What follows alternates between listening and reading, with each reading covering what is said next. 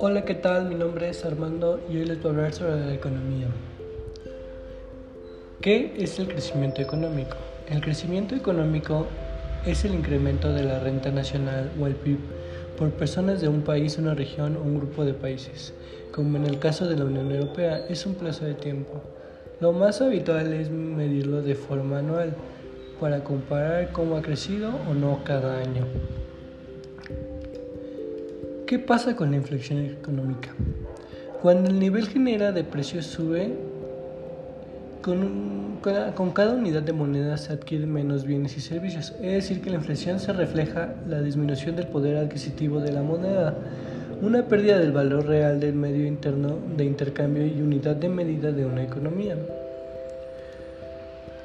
Imagina que en México se decide sustituir la importación de calzado para apoyar la industria nacional. Los zapatos provenientes de otros países tendrán que pagar un alcance muy eh, cada año. ¿Qué efectos puede tener en la industria nacional? ¿O qué puede pasar con los compradores de zapatos? Lo que puede pasar es que el, consumo en México sería diferente. Tendrán que pagar, el costo de los tenis sería más, más caro y por los por el viaje y todo eso.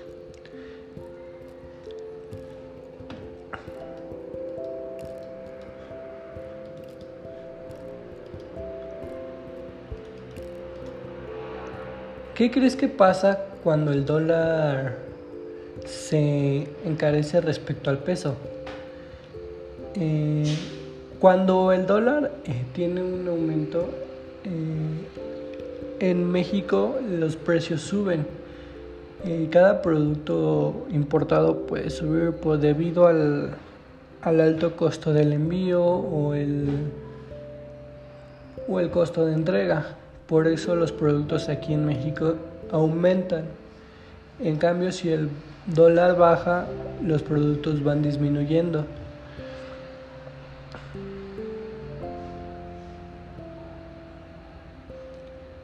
Nosotros llegamos a la conclusión de que sería una mm, economía em, muy complicada si el dólar estuviera muy muy este, arriba de nuestro peso porque los costos de aquí serían más altos, los salarios serían más bajos y hubiera este